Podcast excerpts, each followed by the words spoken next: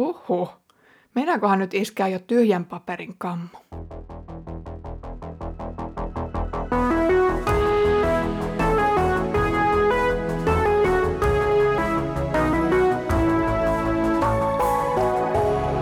Kirjoitusten pauloissa. Tervetuloa mukaan Kirjoitusten pauloissa podcastiin. Olen Iida Halme Etelä-Saimaan kansanlähetyksestä ja luen kanssasi apostolien tekoja. Edellisessä jaksossa Paavali jättäytyi roomalaisen oikeuden käsiin, vaikka juutalaiset salamurhaajat olisivat halunneet hänet päiviltä välittömästi. Tilanteen ajautuessa umpikujaan Paavali päätti vedota keisariin, jotta päästäisiin täältä palestiinalaisesta ahdasmielisyydestä hiukan avarammille maisemille.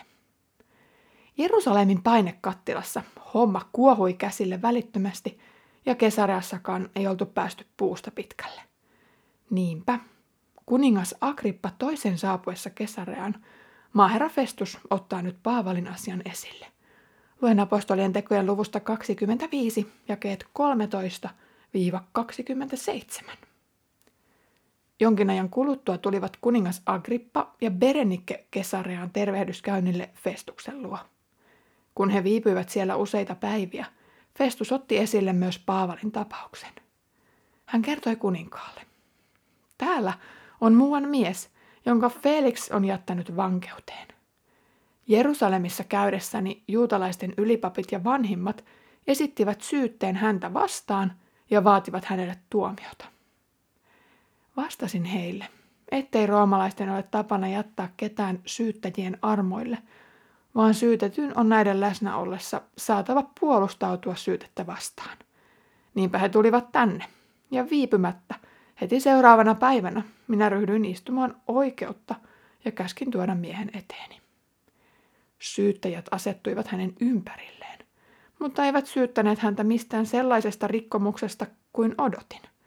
He olivat eri mieltä kuin tämä Paavali jostakin omaa uskontoaan koskevista kiistakysymyksistä – ja puhuivat jostakin Jeesuksesta, joka on kuollut, mutta jonka Paavali väittää elävän. Kun en ole perehtynyt tällaisten riitojen selvittelyyn, kysyin, tahtoisiko hän lähteä Jerusalemiin ja antaa ratkaista asiansa siellä. Tämä Paavali kuitenkin vaati päästä keisarillisen majesteetin tutkittavaksi ja pyysi vartiota siihen saakka. Ja niin käskin pitää häntä vankilassa, kunnes lähetän hänet keisarin eteen. Agrippa sanoi Festukselle, minäkin kuulisin mielelläni sitä miestä. Huomenna kuulet, vastasi Festus. Seuraavana päivänä Agrippa ja Berenike saapuivat kaikessa loistossaan. Ylimpien sotilashenkilöiden ja kaupungin johtomiesten saattamina he menivät juhlasaliin ja Festus käski tuoda Paavalin sisään. Festus sanoi, kuningas Agrippa ja kaikki te muut, jotka olette täällä. Tässä näette miehen, jonka tähden juutalaiset sekä Jerusalemissa että täällä ovat joukolla ahdistaneet minua ja vaatimalla vaatineet, ettei hänen saa antaa elää. En ole kuitenkaan todennut hänen tehneen mitään sellaista, mistä seuraisi kuoleman rangaistus. Mutta nyt hän on itse vedonnut keisarilliseen majesteettiin ja siksi olen päättänyt lähettää hänet keisarin eteen. Minulla vaan ei ole mitään täsmällisiä tosiasioita kirjoitettavaksi hänestä herralleni. Siksi olenkin tuonut hänet teidän eteenne. Ennen kaikkea sinun kuultavaksesi, kuningas Agrippa, jotta tämän tutkinnan jälkeen tietäisin, mistä kirjoittaa. Eihän ole asianmukaista lähettää vankia matkaan ilmoittamatta samalla, mistä häntä syytetään.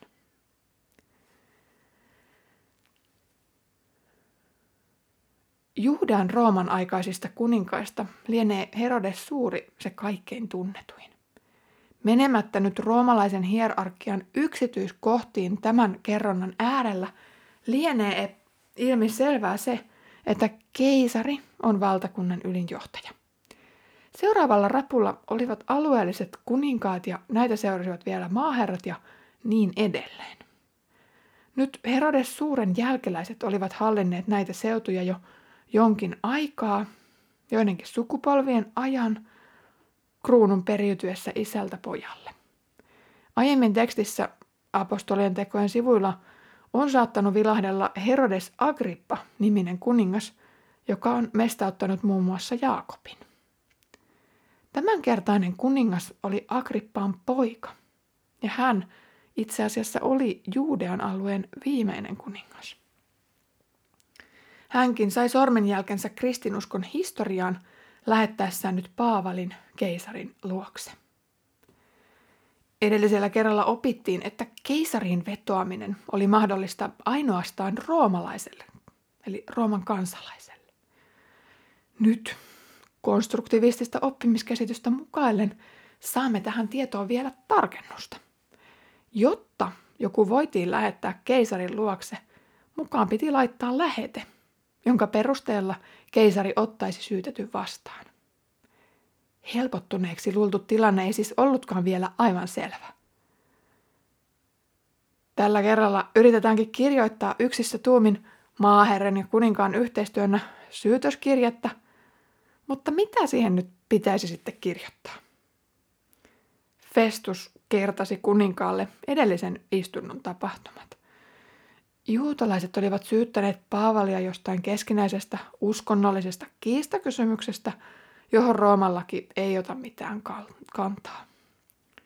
Laillista perustetta esimerkiksi kuolemantuomiolle ei siis olisi. Ja roomalaisten ruoskiminen tai mestaaminen ilman syytä sen sijaan olisi suorastaan rikos. Tuolloin tilanne oli rauennut jää väliaikaisesti, kun Paavali oli vedonnut keisariin. Kuninkaan kuultua tämä kaikki, hän totesi, että hänen on nyt itse kuultava tuota miestä – Eihän tässä muuten ole mitään päätä eikä häntää. Seuraavana päivänä Paavali sitten haettiin kuningas Agrippan eteen, joka yritti löytää roomalaisen lain mukaista perustetta kuolemantuomiolle. Istunto alkoi Festuksen toisinnolla. Juutalaiset olivat vaatineet Paavalin kuolemaa, mutta laillista perustetta ei oltu löydetty. Olisin lähettänyt hänet sinne Jerusalemiin maanmiestensä pariin, mutta siihen tämä mies ei ollut suostunut päädyttyään jo aikaisemmin roomalaisen oikeuden eteen.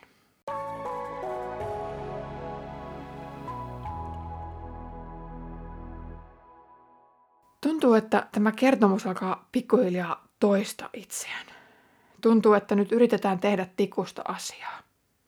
Kuuma peruna Paavali olisi yksinkertaisinta päästää nyt vapaaksi, mutta sitten näiden roomalaisten valtaa pitävien niskaan sataisi juutalaisten vihat. Kapinan lisäksi maaherraa ja nyt tilanteeseen vedettyä kuningasta tultaisiin siis syyttämään myös Paavalin jättämisestä salamurhaajien käsiin. Vastaavia tapauksia varmasti tunnettiin muualta tämän laajan valtakunnan alueelta. Niin mitä siihen saatekirjeeseen nyt siis lopulta kirjattaisiin? Teksti suoraa vastausta – mutta ainoaksi viralliseksi perusteeksi löydettiin Paavalin omat sanat, minä vetoan keisariin. Kuninkaan vetäminen tähän tapauksen ratkomiseen antoi samalla kristinuskolle entistä julkisemman aseman. Tähän asti pienet kotiseurakunnat siellä täällä olivat elelleet aika lailla omissa kuplissaan. Toki paikallisesti erimielisyydet emäjuutalaisten tai epäjumalan palvelijoiden kanssa olivat aiheuttaneet omanlaistaan esiin tulemista. Mutta toistaiseksi ongelmia oli ratkottu kenraalien tai maaherrojen edessä. Nyt oltiin keskustelemassa jo kuninkaan kanssa, jolla itsellään ei toki hirmuisesti ollut valtaa, joka oli lähinnä keisarin ö, sätkynukkena, mutta kuitenkin. Syrjäkylien uskonnosta alkoi siis tulla koko valtakuntaa koskettava. Jotkut näkevät tässä jopa ensiaskeleita kohti valtion uskontovaihetta, mutta mahtuihan siihen väliin myös painostava valtiollinen vainojen aika. Joka tapauksessa koko Rooman on nyt pikkuhiljaa otettava virallinen kanta tätä Jeesus-liikettä kohtaan. Kiitos kun sinä kuuntelit tänään jakson kirjoitusten pauloissa podcastia. Paavalin asia eteni tällään kenraalilta maaherralle ja nyt sitten edelleen kuninkaalle.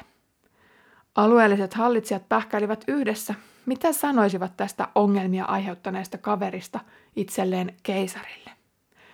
Rooman kansalaisella oli toki oikeus vedota keisariin, ja tämän oikeuden perusteella asia lähti nyt etenemään.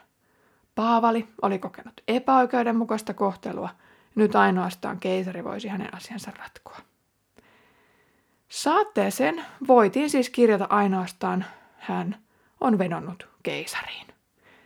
Seuraavassa jaksossa Paavali pääsee esittämään oman näkemyksensä tähän tilanteeseen ja sitä odotellessa Herramme Jeesuksen Kristuksen armo, Isä Jumalan rakkaus ja Pyhän Hengen osallisuus olkoon meidän kaikkien kanssa.